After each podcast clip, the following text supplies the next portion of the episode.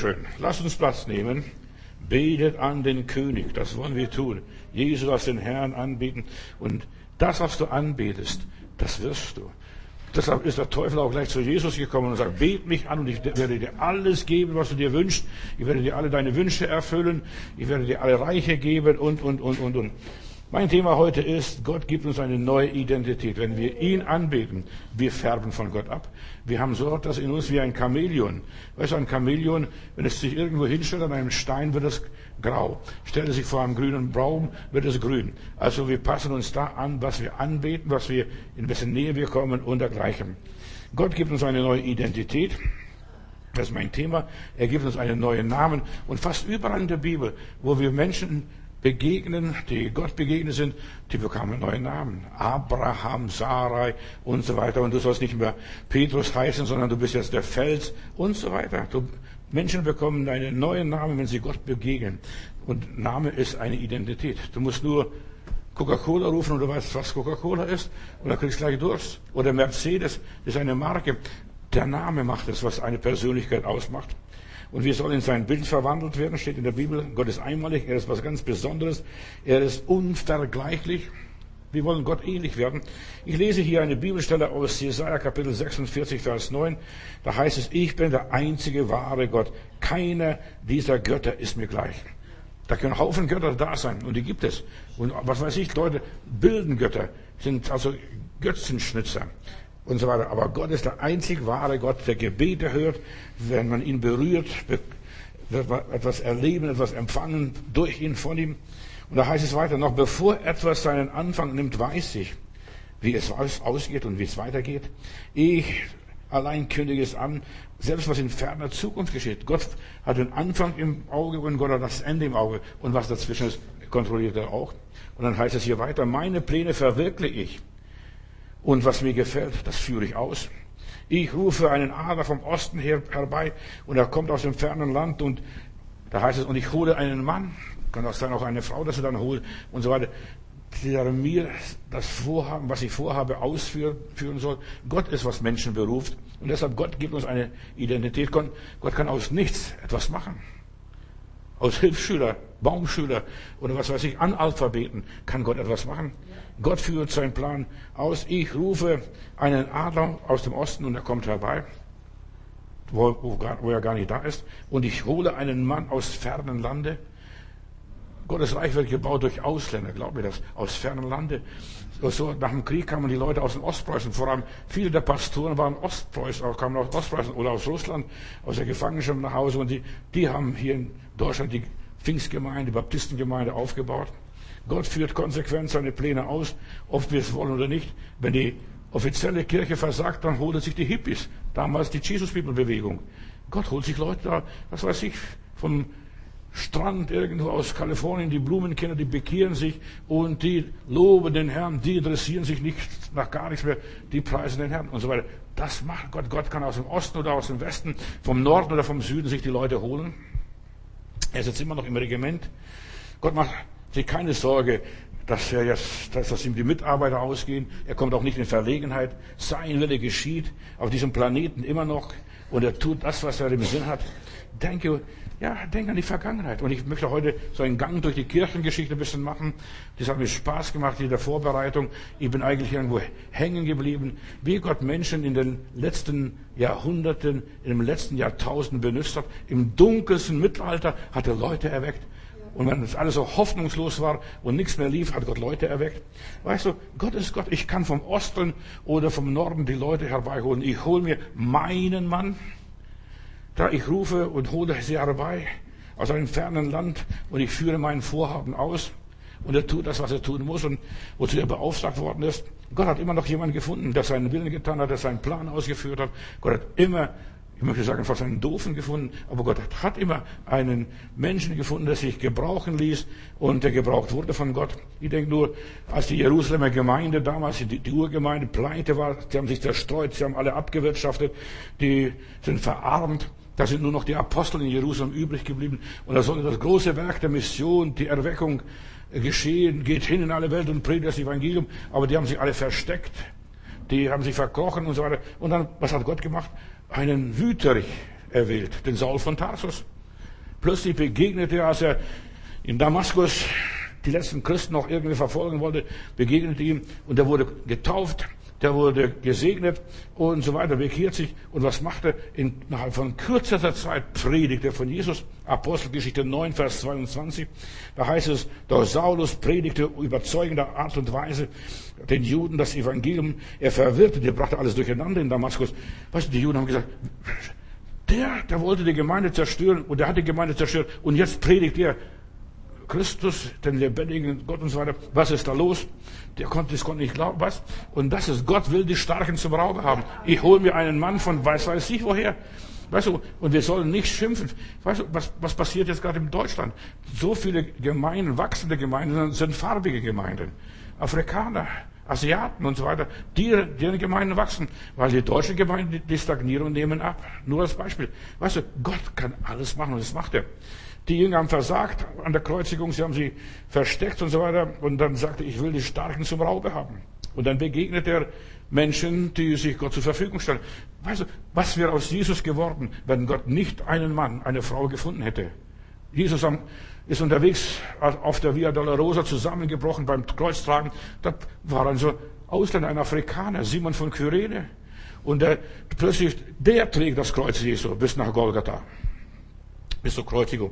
Oder Jesus hängt am Kreuz und äh, eigentlich hätten die Geier ihn gefressen oder hätten die Geier fressen sollen. Das ist, war, äh, was das Kreuz bestimmt, bestimmte. Also nicht, dass die Leute da vom Kreuz liebevoll runtergeholt werden. Nein, der, der wäre am Kreuz hängen geblieben, wenn nicht ein Josef von Arimathea und ein Nikodemus sich gefunden haben, die sich zum Hohen Rat gingen und die haben gesagt, komm, können wir Jesus hier vom Kreuz holen oder zum Pilatus können wir Jesus vom Kreuz herabholen. Jesus wäre am Kreuz verfault, wenn die ihn nicht runtergeholt hätten. Gott hat immer einen Mann. Und guck mal, Jesus hat keine Grabstätte gehabt. Und bei Reichen, heißt es in der Bibel, wird er sein Grab finden. Und genau das passiert, was in der Bibel vorausgesagt worden ist. Nur nebenbei. Gott findet immer eine Person, eine Persönlichkeit. Und die stehen dann in der Bibel. Josef von Arimathea, Nikodemus, die waren nicht Nachfolger Jesu.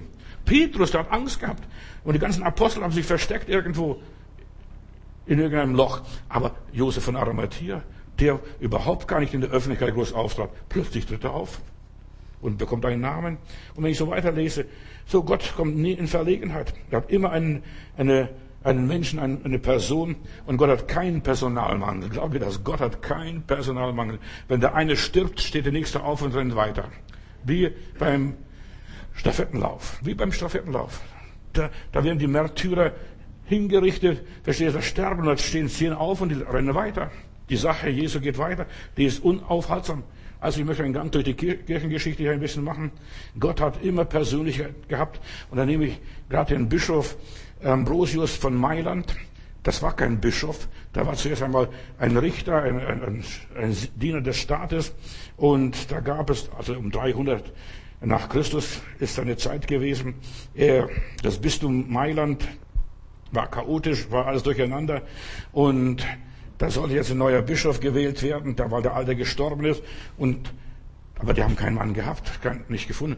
Und dann hat dieser Ambrosius eine Rede als weltlicher Richter, als, als ja, kaiserlicher Diener, hält eine Rede. Und dann ruft ein kleines Kind, Ambrosius soll unser Bischof werden. Und die, da wurde einstimmig gewählt. Und der wollte die Wahl gar nicht annehmen. Wenn ich die Geschichte von Ambrosius studiere, der Mann imponiert mich. Der hat nichts groß mit Gott und Glauben zu tun gehabt. Der war noch nicht einmal getauft. Verstehst du? Und dann soll er Bischof werden. Der war gar nicht so eingewiesen in die christliche Sache, obwohl er Richter war. Er musste sich mit der Materie auseinandersetzen. Ambrosius, Ambrosius soll Bischof werden. Er hat es verwehrt und dann haben sie ganz schnell dort die Gemeinde gemacht. In einer Woche wurde er getauft, dann wurde er zum Diakon ordiniert und dann wurde er zum Priester geweiht und am Ende der Woche war er Bischof von Mailand. Und der war ein großartiger Mensch, verstehst du? Gott gebraucht Menschen. Wenn andere ausfallen, wenn die anderen sich zerstreiten, sich zerstören und so weiter, Gott wählt einen anderen Mann. Und der hat gut reingepasst. Der hat zu der Seite gehalten und er konnte auch zu die Seite verstehen, weil er als Richter ein gerechter Mann war. Und Gott selbst bestimmt, wer wohin kommt. Gott setzt Persönlichkeiten ein und er setzt Persönlichkeiten ab. Nicht nur die Könige, auch im geistlichen Dienst. So, die, der König Der Kaiser hat ihn ermutigt, mach du das, Ambrosius, das ist was für dich. Du bist so veranlagt, das ist deine Sache. Und innerhalb einer Woche ist alles passiert, das ging ganz schnell. Manchmal, wenn Gott jemand beruft, das geht ganz schnell. Von heute auf morgen, da wird er gleich in die Mission geschickt. Und wenn ich so die Kirchengeschichte angucke, passiert immer wieder. Äh, Im dunkelsten Mittelalter, im Zeitalter der Reformation, als es total dunkel war, da hat Gott einen Petrus Waldes erweckt, in Frankreich im 11. Jahrhundert. Aus dem kommen nachher diese Waldenser. Er war ein reicher Kaufmann und irgendwo liest er die Evangelien, ist so begeistert von den Evangelien, verkaufe alles und gib's den Armen, komm und folge mir nach. Und das ist aus diesem Waldes geworden. Weißt du, der hat sein, war reicher Kaufmann, verschenkt alles, gibt den Armen und fängt an zu predigen, noch vorm Franz vor Assise, noch vorher. Du siehst, sein Bekenntnis zur Armut war so motiviert durch das Evangelium, durch das Vorbild der Bibel. Menschen werden inspiriert und plötzlich machen sie Dinge und die inspirieren Hunderte und Tausende andere und die prägen die Geschichte. Menschen, die von Gottes Geist inspiriert werden, da muss man nicht groß auf Studium, ich studiere Theologie oder Psychologie und so weiter. Weißt du, die großen Menschen, die Gott wirklich gebraucht hat, die waren Hilfsschüler, auf Deutsch gesprochen, vom Herrgott gesprochen und so weiter. So wie dieser Waldus hier, Peter Waldus. Und ja, in ihm entstand ein Wunsch nach dem Lesen von der Bibel. Ja, wir müssen die Bibel in unserer Muttersprache hören. Und weißt du, was er gemacht hat? Der hat die Bibel dann übersetzt in der Muttersprache. In der Muttersprache, vor allem, dass die Leute das auch verstehen, was sie lesen, nicht nur in Lateinisch. Damals wurde die Predigt in Lateinisch gehalten. Ja, da hat keiner verstanden. Ha? Was hat er gesagt? Deshalb hat man die Bilder gemalt. Und er wollte damals Zeichen setzen zu der großen Kluft, die damals war zwischen Arm und Reich. Die gab es schon immer, Arm und Reich. Und er sagte, komm, Geld ist nicht alles, wir leben nicht für Geld. Dieser Kaufmann, Peter Waldus, ja, er war so neugierig auf das Leben, das aus Gott ist, das, es hat ihn so total verändert. Und er trennte sich von seinem Vermögen, wurde ein Wanderprediger von Ort zu Ort. Der Ex-Kaufmann der war gegen die ganze Heiligenverehrung damals jener Tage. Weißt du, die Menschen, die Gott gebraucht hat, der, hatte, der hat immer für einen bestimmten Zweck, für eine bestimmte Aufgabe gebraucht. Nicht, dass sie was ganz Großes geleistet haben. Der war für, gegen die Heiligenverehrung, gegen die Macht des Papstes und so weiter, oder dann gegen die Herrschende. Aber er hat Zeichen gesetzt durch sein Leben. So ist es, wie Gott einem eine neue Identität gibt. Der setzt Zeichen, das ganze Vermögen verteilt, so wie später nachher der Franz von Assisi weil es, also seine Gemeinde, diese Waldenser Gemeinde, das hat sehr stark die Christenheit geprägt, vor allem die Reformation, den Geist der Reformation, diese Erneuerung, diese ständige, permanente Erneuerung. Und er hat versucht, dass, dass der Papst es anerkennt und so weiter, aber der Papst hat es nicht anerkannt. Der wurde im Gegenteil exkommuniziert. Und äh, ja, dann hat man gesagt, Du kannst nicht einmal Lateinisch lesen, verstehst? Und du willst jetzt Priester werden. Man hat ihn exkommuniziert, aus, aus, aus der Kirche ausgeschlossen, aber er hat weitergemacht. Dann die ganzen Waldenser, das ist eine ganze Bewegung, äh, gegründet. Er selbst hat dann angefangen, die Sakramente zu verteilen, also Taufe, Abendmahl und zu heiraten, die Ehe zu schließen und so weiter. Und er hat sogar erlaubt, und du siehst, wie tolerant die damals waren im 11. Jahrhundert, der hat erlaubt sogar, dass Frauen in der Gemeinde predigen, predigen durften. Entsetzlich, verstehst du? Aber der hat gesagt, wir ändern. Gott liebt alle Menschen, alle Menschen werden gebraucht von Gott. Sie wurden verfolgt und dann hat er sich in die alten Länder zurückgezogen. Vor vielen Jahren bin ich in Urlaub gefahren Richtung Süden, Süd, äh, Mittelmeer und da bin ich mal Station gemacht bei den Waldenser. Das hat mich imponiert. Ihre Gemeinden, schlichte, einfache Gemeinden, die gibt's heute noch. Und Sie blieben dort in den Bergen und dann sind sie später um den 18. Jahrhundert, diese Waldenser nach Württemberg gekommen. Manchmal fragen wir uns, warum gibt es in manchen Gegenden Erweckungen, warum sind die Leute so offen für das Evangelium, warum sind in manchen Gegenden die Leute so stur? Ja, die Waldenser, die sind dann, mussten verlassen ihre Gegend, sind dann nach Baden-Württemberg und Baden geflohen und für sie galt allein die Bibel. Sie haben die Bibel als das Wort Gottes genommen. Ein anderer Reformator, Johannes Huss, in Böhmen, er hat in Prag gepredigt, von ihm stammen diese Hussiten ab. Und er war so inspiriert durch den Wycliffe, durch, den, äh, durch die Waldenser. Weißt du, der eine inspiriert den anderen. Und so ist es, wie wir angesteckt werden. Der Stephanus hat den Paulus inspiriert. Also sagt er, dieser Jesus, den ihr gekreuzigt habt und so weiter, der ist der Herr aller Herren. Und dann, der, warum verfolgst du mich, Saul? So, die Wycliffe Bibelübersetzer, wir haben sie bis heute, diese Wycliffe-Übersetzer, die versuchen die Bibel in der Muttersprache der Leute zu übersetzen. Wycliffe hat gegen diese Macht der, der Kirche gepredigt und Johannes Hus genau das Gleiche. Weißt du, alle predigen gegen die, den Reichtum der Kirche. Die Kirchen sollen ihnen Gold verkaufen und das den Armen geben. Und das gilt genauso, denn in der Bibel, wir wissen ja von Petrus, Gold und Silber habe ich nicht, aber das, was ich habe, das gebe ich dir. Steh auf im Namen Jesu und geh. Hus, der Johannes Hus predigte in Tschechien, gar nicht so weit weg von hier, in seiner Bethlehemskapelle und in, in Tschechisch, so dass das, das Volk versteht. Es ist so wichtig, dass man das Evangelium in der Sprache predigt, wie das Volk versteht. Nicht so kompliziert, Lateinisch, Griechisch und was weiß ich, Hebräisch. Ich bin in einer Pfingstgemeinde mal gewesen. Da kam ein Bibelschüler, der hat sein Referat gehalten, sein Predigt gehalten und, und erzählt, was das ist und das. Und Hebräisch heißt es so und Lateinisch heißt es so und Griechisch heißt es so. Dann ruft von hinten ein alter Bruder, Bruder, jetzt hast genug aus, äh, ausländisch gesprochen, erzähl mal was in Deutsch. Verstehst du? Erzähl mal was in Deutsch. Hast du lang genug in Sprachen geredet. Ja, und, und das, Johannes Hus hat hier in Deutsch, äh, in Tschechisch gepredigt. Und er hat gegen den Kaiser und den Papst gepredigt. Nur nebenbei. Weißt du, weil das waren die Problemfälle damals. Das war, wo die Leute nicht zum Glauben kommen und so weiter. Und da dann in Konstanz, Johannes Hus in Konstanz im 14. Jahrhundert, dann seine Lehre verteidigen müssen. Wir wissen, was damit passiert ist. Er wurde unterwegs verhaftet und dann am 6. Juli 1415 auf dem Scheiterhaufen verbrannt und sein Wasser, seine Asche wurde in den Rhein geschüttet, äh, verstreut. Alle, die was für Gott getan haben, die sind meistens als Märtyrer gestorben. Weißt du, es, es klingt so schön als, als, als, ja, eine neue Identität. Märtyrer. Der Tulli hat einmal gesagt, das Blut der Märtyrer ist der Same der Kirche. Auch Paulus wurde auch wahrscheinlich hingerichtet. Und auch Petrus, verstehst fast alle, fast alle Apostel sind hingerichtet worden. Das Blut der Märtyrer ist der Same der Kirche. Also, gerade die, dieser Johannes Hus und äh, die Waldense und die Husiten schlossen sich 1457 zusammen, nur nebenbei. Und die, dann waren das die böhmischen Brüder und da kam, kam Graf Zinzendorf, wir haben das Losungsbüchli vor, zum Beispiel aus der Brüdergemeinde. Das ist aus dem, was entstanden ist. Und das haben wir schon über 200 Jahre, dieses, dieses Losungsbüchlein. Die haben damals einfaches Christentum gespürt, gefühlt. Und als ich hier in Bautzen, also da hinten, wo der Graf Zinzendorf sein, sein Bleibe hatte, als ich dort war, in Herrnhut, das ist mir aufgefallen, schlicht und einfach, die Bänke waren weiß, die Kanzel ist weiß, die Leute haben, die, die, das, die, ja, da wird nicht schwarz beerdigt, sondern in weiß beerdigt. Die haben also traditionelle abgelehnt. Weißt du, und die haben ihre Art, auf ihre Art ihren Glauben gelebt. Und das ist Reformation. Das ist, wie Gott Menschen gebraucht.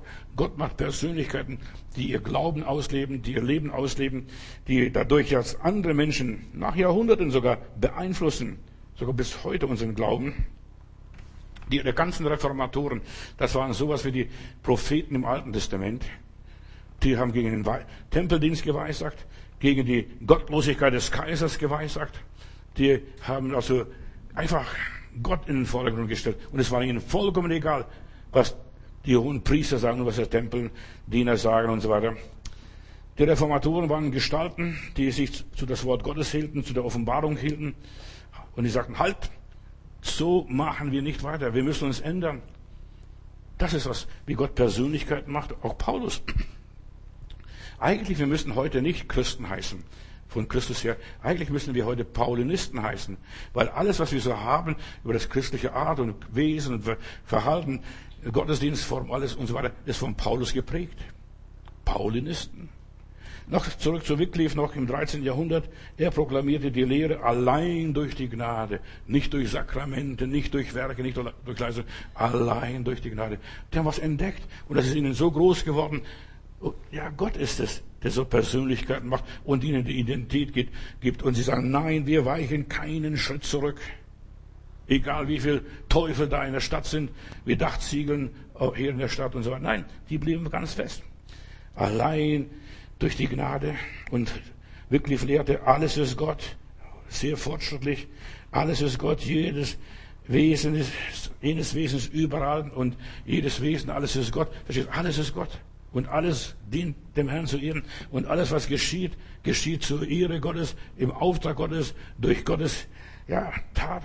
Es geschieht mit absoluter Notwendigkeit. Also, da kommt diese Vorherbestimmungslehre daher. Aber das ist okay. Sie haben so Sonderlehren auf diese ganzen Evangelisten, Reformatoren, Pastoren gehabt. Jeder so sein Geschmäckle. Jeder so sein Geschmäckle. Und so weiter. Auch das Böse hat Wycliffe gesagt, geschieht durch Gottes Willen.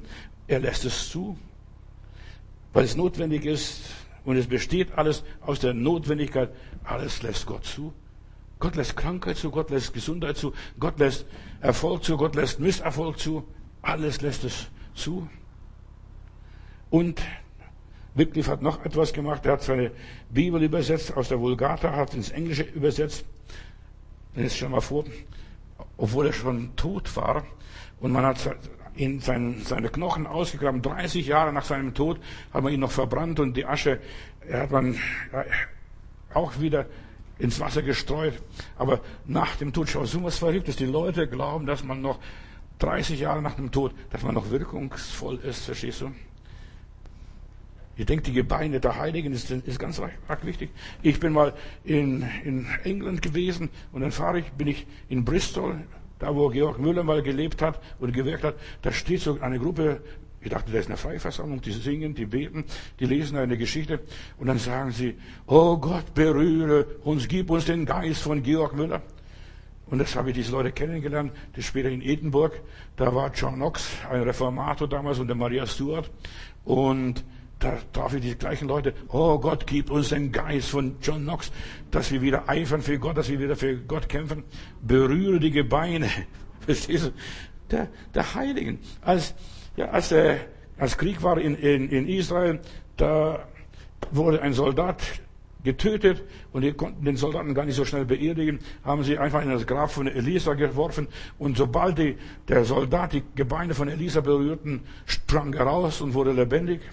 Was für ein Schock, für ein Schreck. So, aber die Kirche denkt immer wieder, oder dachte damals im Mittelalter, wir vernichten, wir verbrennen es. Und das ist auch der Grund, warum die Freimaurer abgelehnt haben, diese Einäscherung, das ist die Leichenverbrennung. Die haben gesagt, nein, wir lassen uns von euch nicht verbrennen. Wir glauben nicht an euer Fegefeuer und all das Mögliche, all diese Dinge, sondern wir lassen uns nicht verbrennen. Aber immer wieder die gleiche Geschichte. Die Gebeine wurden verbrannt, die Asche in alle Winde zerstreut. Nur nebenbei. Heinrich Zwingle, ein Schweizer. Ich werde heute ein bisschen anders diese Geschichte nehmen. Nicht die Reformation durch Martin Luther, weil zuerst waren die Schweizer, und Gott möge die Schweizer segnen. 1506 wurde Heinrich Zwingler, äh, Zwingli zum Priester geweiht, ein Bauernsohn, eigentlich ein Bauernsohn, ganz einfach, aus ganz einfachen Verhältnissen, aber er war lernbegierig, wissensbegierig und das ist, was einen Menschen ausmacht. Wenn du lernbegierig bist, wissensbegierig bist, du kannst was werden. Gott macht Persönlichkeiten. Gott ist, was uns eine neue Identität gibt. Und deshalb ist so wichtig, bist du noch lernbereit? Bist du noch lernfähig? Aus dir kann Gott was machen. Und dieser Bauernsohn hier wurde dann Prediger und am Wallfahrtsort hier im Einsiedel in der Schweiz. Und er predigte dann nachher später äh, in Zürich und er predigte ganz besonders gegen die ganzen dortigen Missbräuche, der ganzen äh, Volksfrömmigkeit, wieder die ganzen Wallfahrten und hat es abgeschafft. Vor allem hat er den Ablasshandel. Damals gab es 1518 schon den Ablasshandel und er hat dagegen protestiert und gesagt, nur Gott kann Sünden vergeben. Kein Ablasshandel. Wir kennen auch hier von, hier von unserem Detzel, verstehst du, hier in Norddeutschland. Wenn das Geld im Kasten klingt, die Seele in den Himmel springt. Aber das hat er ab, dort unten begann diese Reformation, also in der Schweiz. Also ich, als ich mich vorbereitet habe, ich war überrascht. So viel begann in der Schweiz. Und wir vergessen das. Wir denken manchmal, warum ist die Schweiz so ein freiheitliches Land? Warum sind sie so freiheitlich? Nicht in der europäischen Gemeinde, sondern mitten in, der, in Europa sind sie aus, ja, klammern Sie sich aus, sie waren freiheitsliebend, was auch immer war.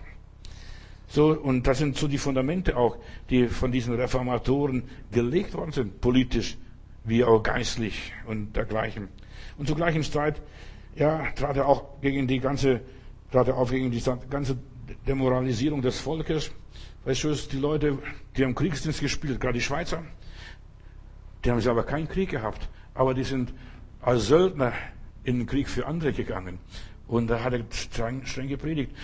Hört auf mit diesem süßen Spiel, Kriegsspiel. Du siehst also politisch, religiös, geistlich, ja, die Persönlichkeiten, die Gott benutzt, die benutzt er auf allen Gebieten. Nicht nur, dass die Seele in den Himmel springt, sondern dass auch politisch was geschieht. 1519 übernahm er dann den Dienst in Züricher Großmünster und war einer der scharfen Kritiker der damaligen Zustände der Kirche.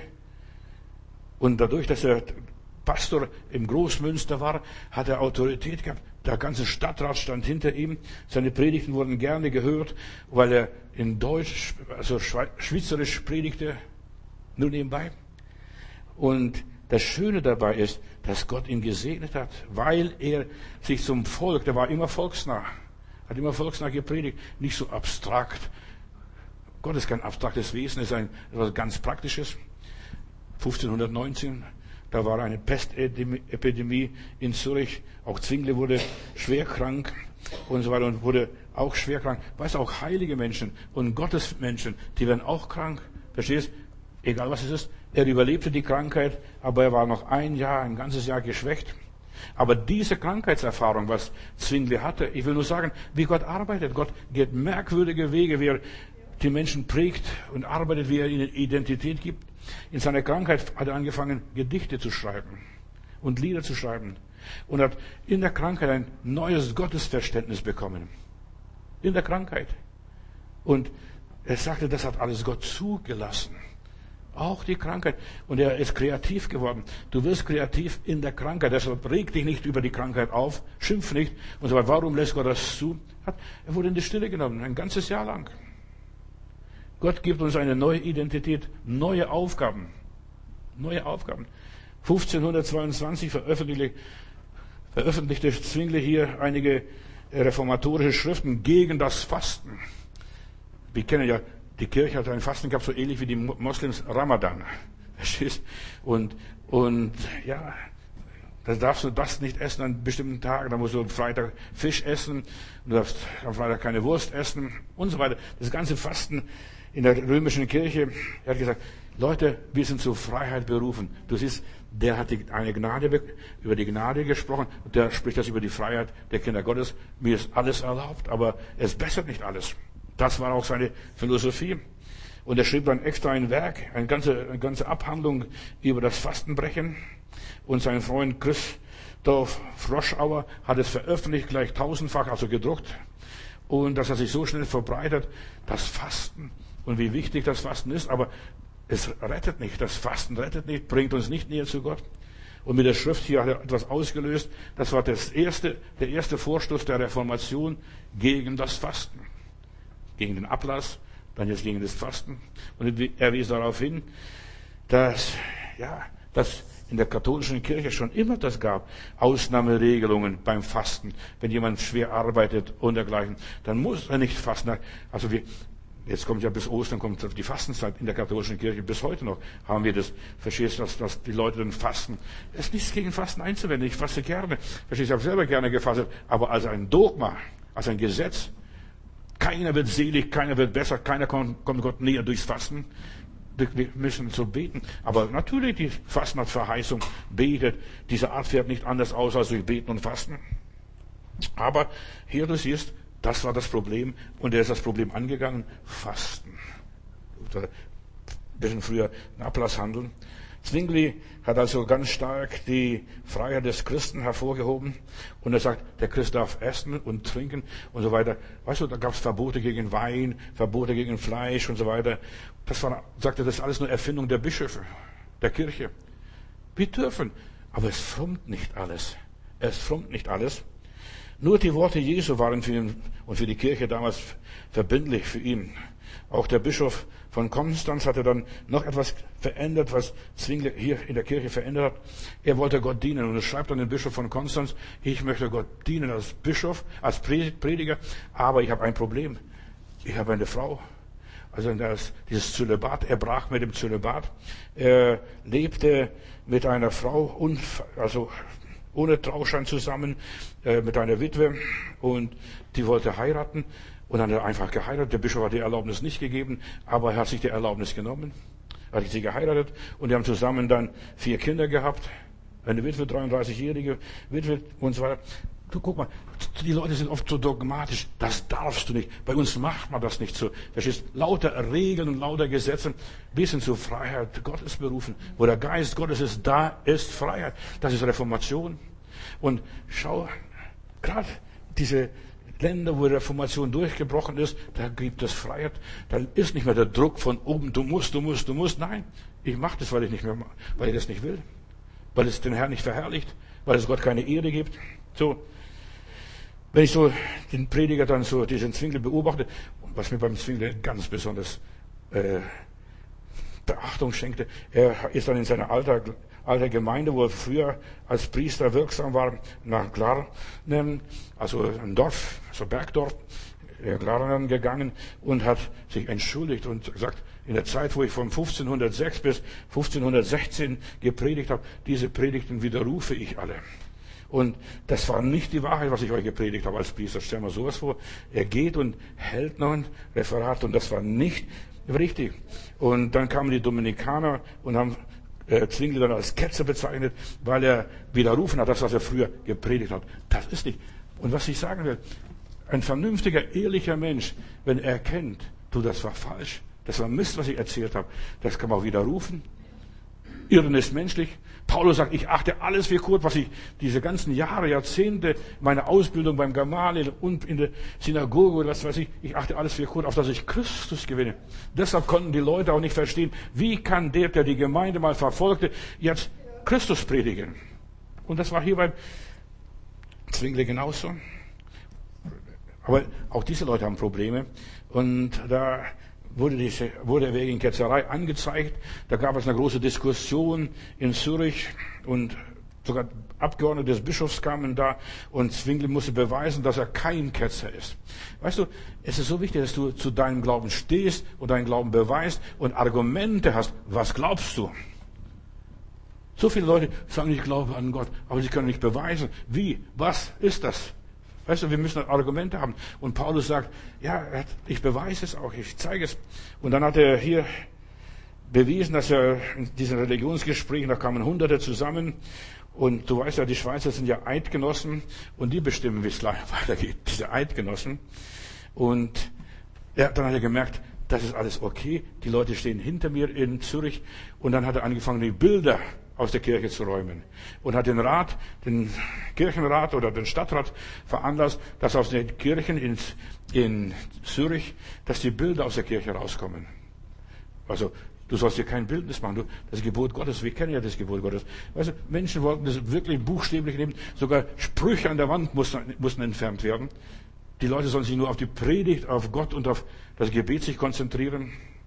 Und das wurde durchgesetzt und auch die Messe abgeschafft in der, Art der katholischen Kirche. Weißt du, diese ganze Wandlung, das ist der Leib des Herrn. Das ist der Leib des Herrn.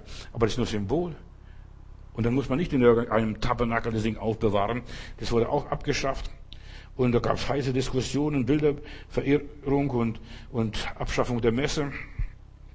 Und es wurde beschlossen, innerhalb von einem halben Jahr aus den Kirchen in Zürich und Umgebung, also was zu diesem Distrikt gehört, sollen die Bilder abgeschafft werden. Und 19, den April 5024 heiratete dann der Zwingli seine, seine Gemahlin, diese Anna Reinhardt. Und ja, die, die Leute haben gemunkelt, die leben unehelich. Das Sakrament der Ehe, verstehst du, hat er nicht heilig geachtet. Aber Gott hat sie gesegnet. Und jetzt passiert etwas. Zwingli hat die Bibel übersetzt in Deutsch. Weißt du, Luther war nicht der Erste, der die Bibel übersetzt hat. In aller Liebe. Vor Luther gab es Übersetzung. Fünf Jahre vor Luther hat Zwingli seine Bibel rausgegeben. Und es war die erste äh, übersetzte Bibel für deutsche Leute. Also und gedruckte Bibel, gedruckte Bibel. Die wurden auch gedruckt von diesem Christoph Froschauer. Die gesamte übersetzte Bibel. Und nicht nur das, sondern auch noch von einem Künstler schön ausgemalt. Gab es einige Exemplare. Und Luther hat seine Bibel erst 1534 gedruckt. Also in den ganzen Schweizer Religionskriegen, was dort gab, es gab viele Kriege, vor allem gerade die Gegenreformation. Wo Gott was baut, wo Gott was wirkt, gibt es immer Gegenreformation. Also Gott ist, was Persönlichkeit macht. Gott beruft Menschen. Gott macht, ja, dass die Sache Gottes weitergeht. Aber dann gibt es Gegenreformation. So was ähnliches passierte in dieser Neuzeit, da wo Erz, äh, und der jetzige Bischof kommt aus Argentinien. Domi Hicks hat von Gott einen Auftrag gehabt, fahr nach Buenos Aires und predige das Evangelium. Der Mann hat keine Ahnung gehabt. Auch so ein Reformator.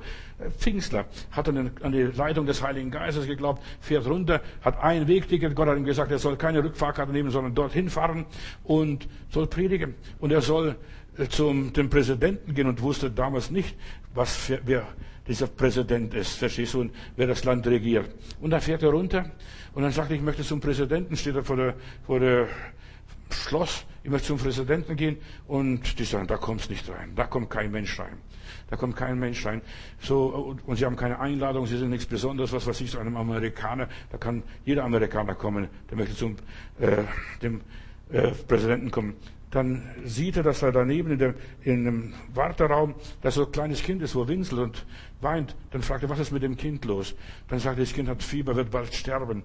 Dann sagt er, darf ich für das Kind beten? Hat für das Kind gebetet, die Hände aufgelegt, das Kind ist gesund geworden. Und dann sagt der, der Polizist an der Tür, ja, ja, Sie können zum Präsidenten gehen. Ich werde für Sie sorgen, dass Sie zum Präsidenten gehen. Und dann geht er zum Präsidenten. Weißt du, was dann passiert? Der geht rein und dann sagt er, der liebe Gott schickt mich zu Ihnen und Sie sollten mir das Fußballstadion von Buenos Aires geben. Ich möchte das Evangelium predigen und Fernsehen und alles zur Verfügung stellen. Da sagte er, wer sind Sie denn? Und dann hat er mit dem Präsidenten gebetet und er ist so gesegnet worden, sagte, ja, das können Sie. Und stell wenn der Präsident das zur Verfügung stellt, dann ist die Tür offen. Und er hat sieben, acht Wochen dort evangelisiert. Viele Menschen haben bekehrt, sogar seine ja, wie hieß diese Präsidentenfrau? Ah, mir fällt der Name nicht gerade ein. Auf jeden Fall, die bekehrt sich äh, und, und, und, und, er, und er gibt auch sein Leben öffentlich vor laufender Kamera dem Herrn Jesus Christus dort im Stadion. Und was ist passiert? Gegenreformation. Gegenreformation. Und so ist immer der Teufel. Weißt du, Gott gibt Erweckung. Und dann kommt das Gericht, dann kommt Verfolgung. Und jetzt musst du den Glauben beweisen. Ist dein Glaube echt oder nicht?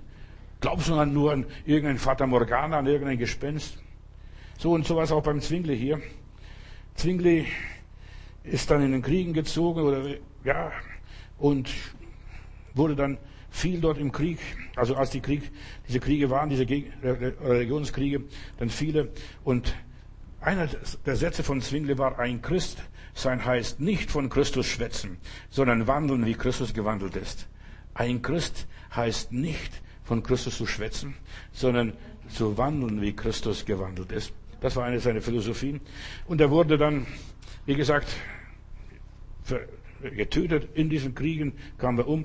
Und was passiert auch? Auch seine Asche wurde in den Wind verstreut. Was der Teufel will nicht, dass du beerdigt wirst. Warum? Weil wir ein anderes Zuhause haben.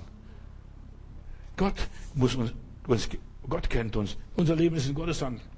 So, wenn ich dann die Geschichte so von diesen ganzen Reformatoren lese, Zwingli, Calvin, Luther, dann passiert noch etwas. Und ich möchte auch diese Geschichte äh, bisschen beleuchten. Es ist nicht nur von Christus zu schwätzen, die Sache, sondern zu wandeln, wie Christus gewandelt ist. Und dann ist die ganze Täuferbewegung. Damals in der Zeit der Reformation gab es drei mächtige Bewegungen. Da war die katholische Kirche, da war die Reformation, die reformierten Kirchen und da waren die Täufer diese Wiedertäufer, die also die Taufe betont haben. Aber da ist noch viel mehr in diesem Konzept drin enthalten, Taufe. So, das ist auch unser Background ein bisschen, diese Täuferbewegung. Weltweit gibt es heute Millionen von Gläubigen, die einfach zu dieser Bewegung gehören. Die heißen nicht so, die heißen vielleicht Baptisten, die heißen Pfingstler, die heißen so und so, verstehst Die haben ihre eigenen Namen, aber sie haben das gleiche Prinzip, was diese Täufer damals ins Leben gerufen haben. Und sie waren damals die schnellst wachsende christliche Gemeinschaft, diese Täufer in der Reformationszeit. Gott hat überall seine Leute uns zu ihrer Zeit. Und das wichtigste Konzept der Täufer war die Nachfolge Jesu Christi.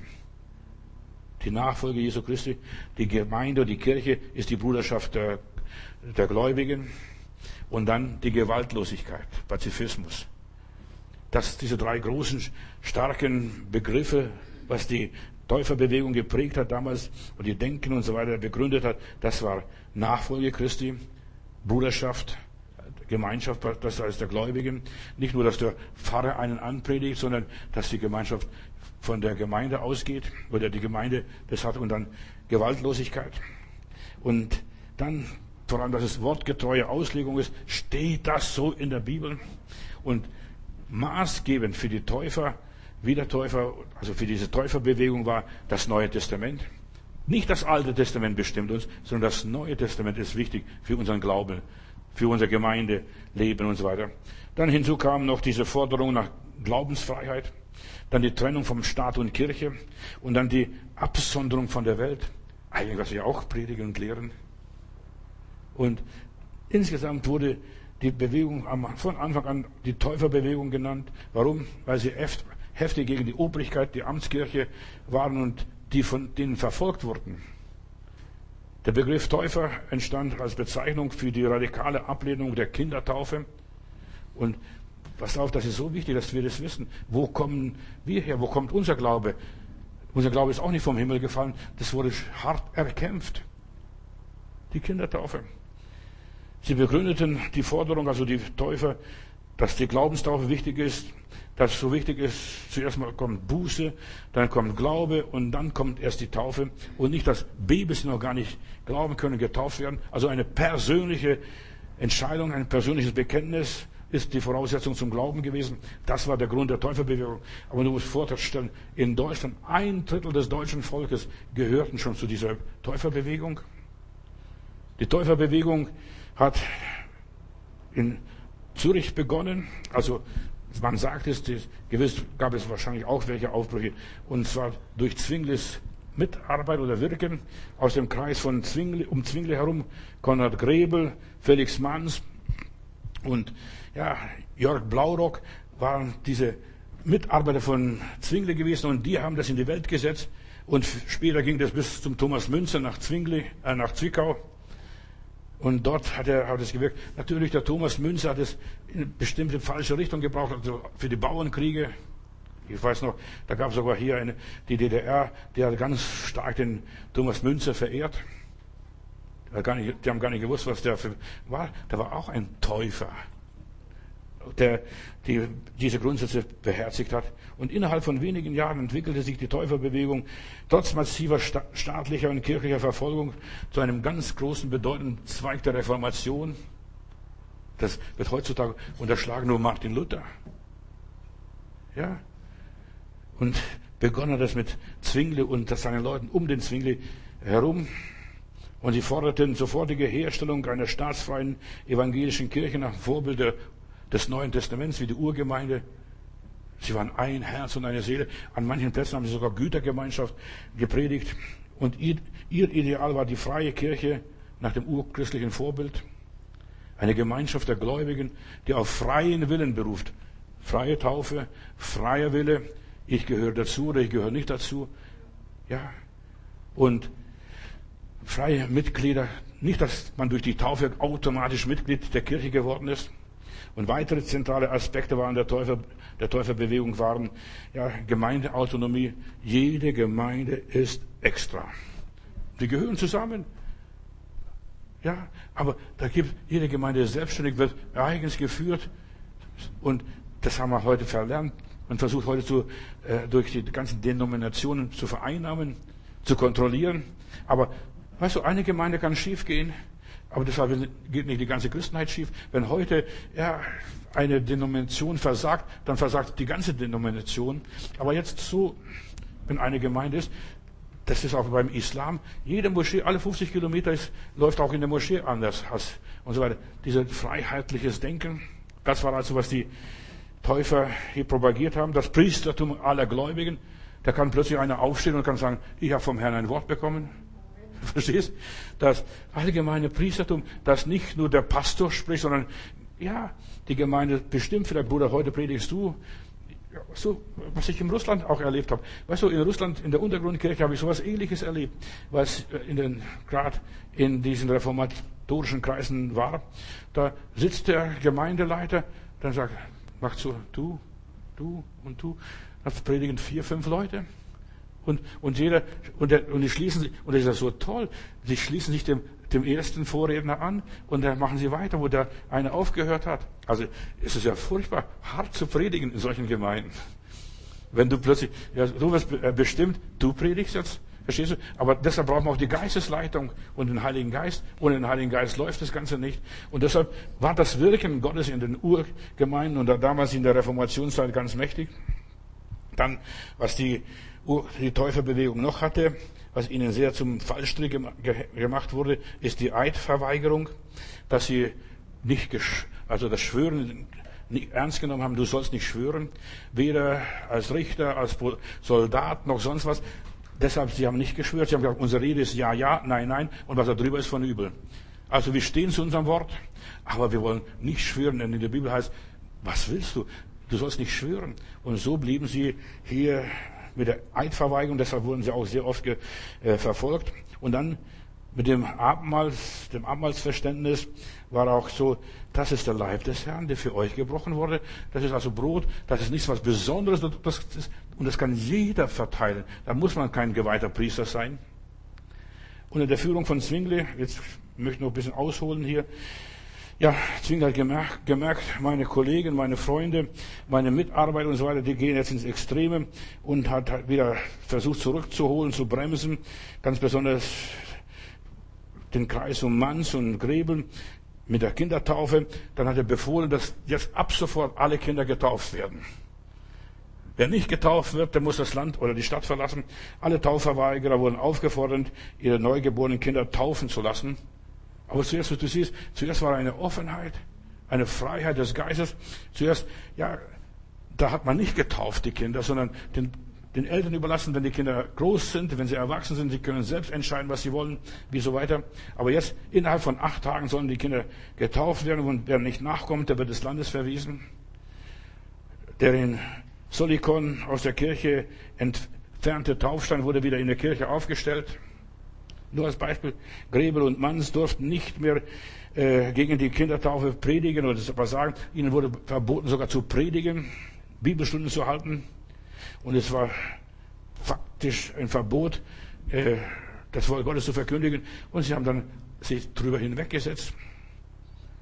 Und die Nichtsyriker, die mussten also Stadt sowieso verlassen und sind schon vorher ausgewiesen worden. Und so entstanden die ersten Täufergemeinden. Und die Zerstreuten, die dann sich überall zerstreut haben, wie in der Bibel. Sie gründeten Gemeinden in ganz Deutschland und, und Österreich wurden Gemeinden gegründet. Die haben zusammen nichts anderes gemacht, Bibel lesen und beten. Und versuchen das so recht und schlecht auszuleben, was sie gelernt haben. Und nach einem Gebet ist es passiert, beim Grebel hier, da 1525, das ist wahrscheinlich auch so die, die Gründung der Täuferbewegung. Da kommt der Priester Jörg Blaurock aus Graubünden zum Konrad Grebel hier und sagt, kannst du mich taufen? Willst, würdest du mich taufen? Und hat nicht zweimal sich sagen lassen, der hat den genommen und getauft. Und einige mehr noch, die dabei im Gottesdienst waren und die nicht getauft worden sind. Und das, dieser katholische Priester, dieser Blaurock, der hat die Taufe angenommen und dann ist gleichzeitig weitergegangen, der hat dann weitergepredigt und dann andere getauft. Ich weiß, wie das funktioniert. Ich halte hier bei, in einer katholischen Mitarbeitergruppe in Würzburg ein Referat und dann sitzen wir bei Wolwort zum Mittagessen und dann sagt eine, einer der katholischen Priester oder ja, der sagt, Herr Matthäus, ich würde so gerne getauft werden. Ich, hab, ich kann diese Geschichte ganz gut nachvollziehen. Ich würde so gerne getauft werden. Ich habe kein Problem. Wir gehen zum Volvo runter, kaufen Badehose. Ich bin getauft. Ah, Sie sind getauft? Denn nur wer getauft ist, kann auch andere taufen. Dann habe ich gesagt, wir kaufen Badehose und wir fahren schnell irgendwo zu einem Baggersee und ich taufe sie. Kein Problem. Und das habe ich auch gemacht. Ich habe diesen Priester getauft. Und dann nach ein paar Monaten schreibt er, stell dir mal vor, in meiner Bibelgruppe habe ich 25 Leute getauft. Und du siehst, so arbeitet das Evangelium unterschwellig, untergründig. Und dieser Jörg Blaurock hat in den Bauernhöfen Solikons hier auf evangelische Art und Weise gepredigt, das Evangelium einfach verkündigt und er löste eine Erweckung innerhalb von kürzester Zeit. Eine Boostbewegung. Und die Folge war, dass Blaurock noch viele andere selber taufte, so wie hier bei diesem Fall, was ich erzählt habe. Hin und her in den Häusern von Solikon wurden ja, Taufhandlungen vorgenommen, Abendmahlshandlungen vorgenommen und viele Hausväter, ja, die haben Brot und Wein genommen und das Abendmahl, die Abendmahlstexte vorgelesen und ausgeteilt. Die Identität musst du finden. Wir sind Priester und Könige Gottes. Wir müssen nicht lang irgendwo von irgendjemand ordiniert werden. Manche Leute glauben, ich muss da irgendwie ordiniert werden. Wir sollen von Gott berufen sein. Die Berufung Gottes ist das Wichtigste im Leben eines Christen, damit er Gott dienen kann. Nicht nur, dass er vom Staat oder von der Kirche irgendwo ordiniert wird und dass du das Abendmahl nicht austeilen darfst. Oder nur in Notfällen Notabendmahl oder Nottaufe vornehmen kannst. Ja, wir haben den Auftrag von Gott. Dienet einander. Jeder mit der Gabe, die er empfangen hat. Das allgemeine Priestertum. So sie gehorchten Gott mehr als den Menschen, als dem Staat, als der Kirche. Und damit trat 1525 in Silikon äh, diese Freikirche auf, diese Täuferbewegung. Und so breitete sich über das Land auf. Und es, natürlich, es gibt Verfolgung. Es gibt Verfolgung. Felix Manns blieb bis zum Herbst, da wurde, die wurden verhaftet, viele der Getauften aus der Gegend, der blieb bis, wurde im Januar verhaftet und im Herbst, ja, wurde dann äh, hingerichtet und verbrannt auch wiederum, verstehst du? Wieder verbrannt und wieder wir wollen uns entledigen von diesen Leuten. Aber du kannst den Geist nicht verbrennen. Geister kann man nicht erschießen. Geister kann man nicht verbrennen. Und gerade Zwingli, der hat versucht, seinen Freund Felix Manns zum Widerruf zu bewegen, aber der bleibt fest. Weißt du, da bleiben wir fest. Und ja, da wurden sogar Schriften dann gedruckt, veröffentlicht, radikale Schriften, radikales Gedankengut. Weißt du, wenn Gott etwas schenkt, wenn Gott etwas bringt, ist meistens immer radikal. Das flacht nachher ab. Es wird nicht mehr so heiß gekocht wie gegessen. Ja, es passiert einfach. So, nach den Schweizer Anfängen aus dem Jahr 1525, 26, da entstanden im ersten Jahr ungemein viel Gemeinden in Mitteleuropa, täuferische Gemeinden und eine Verfolgung setzte überall. Dann wurde vom Kaiser auf dem Konzil ein, ein Gesetz erlassen, dass alle Täufer, dass die also nicht nachlassen und so weiter, die die Kindertaufe ablehnen, dass sie des Todes schuldig sind. Aber die Leute haben sich nicht abhalten lassen. Und auf Straßburg ist ein Bericht von 1524, habe ich gelesen, da wurde die Kindertaufe am Anfang verweigert. Da konnten nur Erwachsene getauft werden, die glauben. Also so weit war es, dass, es, dass sie dann kamen, sie haben die Taufe verweigert, die Kindertaufe. Nur der Gläubige. Glaubensflüchtlinge haben überall diese Tauflehre weitergebracht, auch hier nach Preußen und England später und so weiter. Trotz den Verfolgungen, die Sache wuchs weiter und entstand was Gutes. Und die Feinde der Täuferbewegung, ein katholischer Theologe Franz von Franz Agricola hat 1582 den Täufer bescheinigt, die Täuferbewegung. Da schrieb er, die Wiedertäufer sind so, ja, so viel, die gehen nicht nach dem Äußerlichen und so weiter. Sie sind ordentlich, sie leben ordentlich, sie sind ehrbar, führen ein ehrbares Leben. An ihnen ist keine Lüge, kein Betrügen, kein Schwören, keine Hoffart. Sie sind demütig, sie sind geduldig, sie sind treu, sie sind sanftmütig. Sie sind in der Wahrheit fest verwurzelt und allerlei Aufrichtigkeit spüre ich in diesen Leuten und so weiter, was ich da vernommen habe, so dass ich sagen kann, sie haben wirklich den Heiligen Geist Gottes. Und das ist was Ausschlaggebendes, das Zeugnis. Viele glauben, die Täufer wären schuld an diesen ganzen Bauernaufstände. Das ist nicht wahr. Thomas Münzer war einer, der ein bisschen überspannt hat, diese ganze Sache. Doch der größte Teil hat sich von diesen Bauernaufständen distanziert. Die haben gesagt, nicht durch Schwert, denn sie haben ja Waffe abgelehnt, den Dienst mit der Waffe. Konrad Grebel schrieb an Thomas Münzer einen Brief, und das ist noch erhalten in den Archiven, fünf Monate bevor die Züricher Gemeinde gegründet wurde. Und er schreibt, darüber hinaus sind das Evangelium und seine Anhänger nicht durch das Schwert zu schützen. Nein, sie sollten sich selbst schützen, äh, was das anbelangt. Bruder, ich habe gehört, was er hier schreibt. Wir müssen nicht mit dem Schwert die Brüder schützen. Die sollen sich selber schützen durch ein wahrhaftiges Leben als Christen. Sie sind als Schafe unter den Wölfen bestimmt zur Schlachtung. Sie müssen getauft werden durch Angst, Bedrängnis und Verfolgung, durch Leiden und Tod und im Feuer und geläutert werden. Die müssen selbst, ja, geläutert werden. Und sie verwenden weder die weltliche, das weltliche Schwert und den Krieg. Der schreibt also in dieser Gräbel. Und das ist bei ihnen so und das ist das, wer, wer noch sich mit dem Schwert verteidigt, der lebt noch nach dem alten Gesetz, Auge um Auge, Zahn um Zahn. Du siehst also, was ist die Reformation gewesen? Gott macht Persönlichkeiten. Gott gibt uns eine neue Identität. Weißt du, wenn du dich noch verteidigst, lebst nach dem alten Gesetz. Und die Täufer hielten sich strikt an die Bergpredigt, Matthäus Kapitel 5 und Vers 33 und abwärts. Sie lehnten den Eid ab. Sie verweigerten, verweigerten den damals üblichen Lehns- und Gehorsamseide, also dem, den Obrigkeiten gegenüber. Sie lehnten jede Gewalt ab.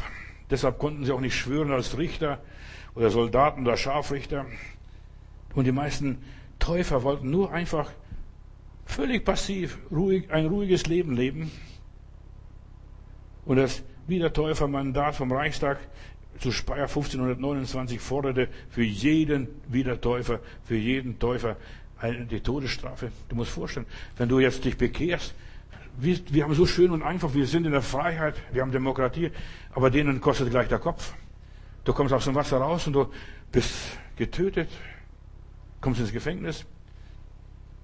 Und dort hieß, wer wieder getauft oder sich der Wiedertaufe unterzieht, Mann oder Frau ist mit dem Tode zu bestrafen nach diesem Gesetz von Speyer, ohne dass es vorher ein geistlicher Inquisitionsgericht stattfindet oder groß gefragt wird. Wer die Wiedertäufer anführt oder ihre Anweisungen vorantreibt, soll keineswegs, ja, nach, selbst nach dem Widerruf nicht begnadigt werden. Sie trifft die volle Strafe. Du siehst, auch in dem Sozi Kommunismus war es so. Wenn dort ein Bruder der Untergrundkirche jemanden getauft hat, Jugendliche vor allem, äh, noch bis 18 Jahre, das war verboten, das war sogar auch unter Todesstrafe fast so gesetzt. Da kam gleich ins Gefängnis, Jugendliche zu taufen. Wenn er Oma, na gut, bei der ist nichts mehr zu machen und, und so weiter. Aber Jugendliche, der Teufel hat auf die Jugend abgesehen. Der Teufel möchte die Jugend haben. Und da heißt es weiter in diesem Edikt hier, wer die Taufe für seine neugeborenen Kinder verweigert, fällt ebenfalls unter der Strafe, die auf die Wiedertaufe steht. Stell dir mal vor, du kriegst ein Kind und du taufst es nicht. Wer von den Täufern in ein anderes Territorium entweicht oder Gebiet, soll dort verfolgt werden, ohne der Bestrafung, der Bestrafung zugeführt werden. Wer von Amtspersonen nicht bereit ist, diesen Anforderungen streng zu verfahren, der muss genauso in Ungnade fallen. Du siehst also, in solchen Zeiten begann die Reformation oder lief die Reformation. Etwa, also die Mennonitengemeinde zum Beispiel, die hat etwa namentlich tausend Täufer, die getötet worden sind. Mit tausend Leuten, verstehst du, im 16. und 17. Jahrhundert. Sie haben für ihre Glaubensüberzeugung ihr Leben gelassen, Brüder und Schwestern. Und wir verdanken ihnen die Freiheit, die wir hier heute haben. Ohne sie hätten wir diese Freiheit nicht. Deshalb, Gott ist, was Persönlichkeit macht. Und wir könnten dankbar sein. Nach einem anderen mennonitischen Märtyrerspiegel, da werden noch andere 800 Namen aufgelistet. Ja, und da heißt es, das muss man alles doppelt rechnen, diese Zahlen, die ihr Leben gelassen haben. Die wurden verfolgt, gerade nach diesem Edikt hier. Die Täufer wurden ihres Besitzes äh, beraubt, außer Landes verwiesen oder in der Sklaverei verkauft oder auf den Galeeren geschickt. Und auf den Verfolgungen waren neben staatlichen Behörden römische Kirche, die lutherische Kirche und die reformierte Kirche beteiligt. Das ist ja furchtbar. Gerade die Kirchen, Die selbst die reformierten Kirchen, die protestantischen Kirchen waren selbst mitbeteiligt. Besonders lang anhaltend war die Verfolgung der Schweizer Täufer. Die reformierte Stadt Zürich und Bern hat noch bis zum 17. Jahrhundert nachweislich Leute getötet, auf den Scheiterhaufen geschickt oder auf den Galeeren verkauft. Die Stadt Bern richtete im Jahr 1699 eine besondere Täuferkammer. Hörst zu? Dass die Güter von den Verfolgten und so weiter richtig verwaltet werden von ihnen, vom Staat und so weiter. Eine Täuferkammer und dass sie die Täufer aufspüren. 1699, doch gar nicht lange her. Um die Schweizer Täufer auffinden und festzusetzen und so weiter die Angestellten von dieser Täuferkammer waren Täuferjäger, nicht Teufeljäger, sondern Täuferjäger in aller Liebe. Bereits im Jahr 1709 wurde hier die Teuf, äh, diese, diese Täuferkammer, da wurde etwa 700, nein 500 Leute vertrieben, nachweislich noch, und noch 1709. Also es, die hatten kein einfaches Leben. Weißt du, heute leben wir als Christen wie im Schlaraffenland. Uns verfolgt niemand. Uns kitzelt nicht mal jemand. Ja. Hier, und weißt du, es ist traurig. Also in Süddeutschland, du spürst, das ist ein anderer Geist. Sobald du Süddeutschland erreichst, weil die öffnen sich für die für die Bewegung, für die Menschen. Sie haben aufgenommen, die Salzburger, die Waldenser und wie sie auch immer heißen. Und du spürst. Ich denke nur, Mellington muss ich auch noch erwähnen. Mellington hat sogar selber Werke geschrieben, also Mitarbeiter von Martin Luther, dass die Täufer die Todesstrafe verdienen. Die darf man nicht einfach so durchgehen lassen. Auch in Niederlanden, Niederlanden wurden die Täufer auf Scheiterhaufen verbrannt. Im Salzburg zum Beispiel 1523 im Erzbistum Salzburg. Da hat man 32 Täufer erwischt, irgendwo in einer Versammlung. Man hat drei von denen verbrannt, die Leiter. Fünf wurden durch ein Schwert hingerichtet und eine Frau und ein 16-jähriges Mädchen wurde in der Salzach ertränkt. Und vier Tage später, ja, wurden noch vier weitere verbrannt auf dem Scheiterhaufen. Schrecklich, was die Christen erlebt haben, die eine ganze Sache mit Jesus machen wollten. Ist das nicht schlimm? Und wir sind so Larifari-Christen, leben so easy life. Gewiss haben sie Fehler gemacht. Gewiss haben sie es übertrieben in manchen Sachen. Aber Gott gibt uns eine neue Identität, Geschwister. Und wir haben einen neuen Namen, ein neues Leben, eine neue Geschichte. Das Alte ist vergangen, sie ist es alles neu geworden. Wir gehen auf ein neues Ziel zu. Die Welt, das System versteht dich nicht. So wie auch die Kirche die Wiedertäufer nicht verstanden hat, weil die ernst meinten. Und immer wenn du ernst im Glauben meinst, versteht die Welt dich nicht. Ah, du bist verrückt. Wahnsinnig. Mit dir stimmt was nicht. Und was hat Jesus gesagt? Mein Reich ist nicht von dieser Welt. Also, willst du Weltfreund sein oder Gottesfreund sein? Vielen Gläubigen, gerade in dieser Zeit, von dem ich hier jetzt gesprochen habe, denen ging es ums Ganze. Bei den Reformatoren, die stehen oder fallen, sie stehen und fallen ihrem Herrn. Es ist nicht meine Sache, sie zu richten. Gott ist der gerechte Richter. Aber ich will nur eines sagen, sie sind nur den halben Weg gegangen. Die sind, sie haben die Bibel übersetzt, sie haben die Bibel gepredigt, sie haben die Evangelien gepredigt, sie haben das Neue Testament verkündigt, aber sie sind nicht mehr weitergegangen. Sie sind vor der Taufe stehen geblieben. Und weißt du, da bleibt man bei der Taufe stehen. Und manche bleiben bei, dem, bei der Taufe im Heiligen Geist stehen. Und die gehen nicht weiter. Gott will uns immer weiterführen. Bis zum vollen Mannesalter in Christus. Und viele haben es nicht begriffen, ihre Identität, was Gott wollte. Sie haben nicht ausgelebt. Bis zum letzten Zug. Ja, weil sie nicht bereit waren, den Preis zu bezahlen. Jetzt die Frage, würdest du, würde ich so wie ein Täufer da eigentlich sich verfolgen lassen, sich enteignen lassen, sich berauben lassen? Ja, wir wissen nicht, was noch uns kommt. Das kann nur ganz schnell kommen. Wir leben ja in einer, einer antichristlichen Zeit. Heute weiß man alles über dich Bescheid. Man hat dein Profil schon erstellt, wo du hingehst, was du einkaufst, äh, was du glaubst, was du denkst. Ja, das neue Leben braucht Mut. Das neue Leben mit Gott braucht Mut, braucht Zivilcourage, braucht einen ganzen Einsatz. Und Gott will uns eine ganz neue Identität geben. Ich schäme mich nicht des Evangeliums von Jesus Christus. Es ist eine Gotteskraft, alle, die daran gläubig macht. Ich will noch eine Bibelstelle lesen. Jesaja Kapitel 43, Vers 1. Und nun so spricht der Herr, der dich geschaffen hat, Jakob, der dich gemacht hat, Israel, fürchte dich nicht, denn ich habe dich erlöst, ich habe dich bei deinem Namen gerufen und du bist mein. Wenn du durchs Wasser gehst, will ich dich bei dir sein und dass die Ströme dich nicht ersaufen, so wie die Wiedertäufer, die sind ersauft worden. Und sogar Martin Luther hat sogar befohlen, man sollte die Täufer ertränken, weil sie das, weil sie das nicht lassen konnten und so weiter. Lies mal die Geschichte von Martin Luther. Nicht nur die schönen, schön gefärbten Seiten. So, wenn du durchs Wasser gehst, will ich bei dir sein, dass sich die Ströme nicht ersäufen. Und wenn du durchs Feuer gehst, wirst du nicht verbrennen. Und die Flamme soll ja, dich nicht versenken, denn ich, der Herr, dein Gott, der Heilige Israels, dein Heiland, ich habe Ägypten für dich als Lösegeld gegeben, Kusch und Seba an deiner Stadt, weil du in meinen Augen so wertgeachtet bist und so herrlich und ich hab dich lieb, spricht hier der Herr. Ich hab dich lieb. Ich gebe Menschen an deiner Stadt und Völker für dein Leben und so fürchte dich nicht, denn ich bin bei dir. Ich möchte einfach Mut machen, meinen Geschwistern und Freunden. Ja, egal wo. Und ich, als ich in der Untergrundkirche in Russland mitgearbeitet habe, ich habe einfach gemerkt, die Leute, die haben das nicht so leicht genommen, so wie wir hier manchmal leicht nehmen. Da haben wir eine Taufe gehabt, mitten im März, das war gar nicht so warm und angenehm, aber auf jeden Fall, da wurden einige Leute getauft und dann sind die Leute wieder zurückgegangen in die Gemeinde, haben sie so lang gebetet, bis die den Heiligen Geist bekommen haben.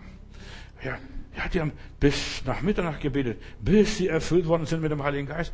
Ich habe gesagt, ich habe den Pastor oder den Bischof gefragt, ja, könnt ihr nicht bis am nächsten Tag weitermachen? Nein, sagte, die gehen wieder zurück in, der, in die Welt. Da ist der Teufel, da ist die Sünde, da ist das Verderben und so weiter. Und wenn sie nicht richtig ausgerüstet sind mit dem Heiligen Geist, die werden wieder abfallen und lau und träge werden. Das haben die damals geglaubt, also was ich erlebt habe. Und das waren auch die Täufer hier. So ähnlich haben die wahrscheinlich gedacht. Halleluja. Ich will bei dir sein und fürchte dich nicht. Lieber Vater, ich danke dir, dass du bei uns bist. Auch wenn wir vielleicht jetzt nicht so schwierige und so komplizierte Wege gehen, wie jetzt die ganze Täuferbewegung gegangen ist. Herr, du führst uns manchmal schwere Wege, aber du bist bei uns, so wie du damals bei diesen Leuten gewesen bist. Wir wissen vieles nicht über ihre Geschichte. Du kennst, du gibst ihnen, ja, diese ewige Bestimmung, diese innere, ja, Identität, du gibst es. Gott, ich danke dir für unsere Glaubensfehler. Ich bin dir so dankbar für die vielen, vielen Zeugen, die ganze Wolke von Zeugen, die um uns umgibt. Herr, ich danke dir, dass wir diese Zeugen haben, die für unsere Freiheit gekämpft haben, die sich nicht gescheut haben vor Obrigkeiten, Kirche und Staat äh, und Teufel und was weiß ich, auch die gottlosen Menschen. Gott, gib uns auch den Geist der Kühnheit. Oh Gott, gib uns den Heiligen Geist, den Geist der Kühnheit. Gib uns Kraft, dass wir stark sind, dass wir Stress ertragen, dass wir durchhalten, bis wir das Ziel erreichen. Ich danke dir, Herr Jesus, dass du uns den Heiligen Geist versprochen hast. Ohne den Heiligen Geist wird nichts laufen. Danke dir dafür, dass du bei uns bist, alle Tage bis an der Weltende. Amen. Preis Gott.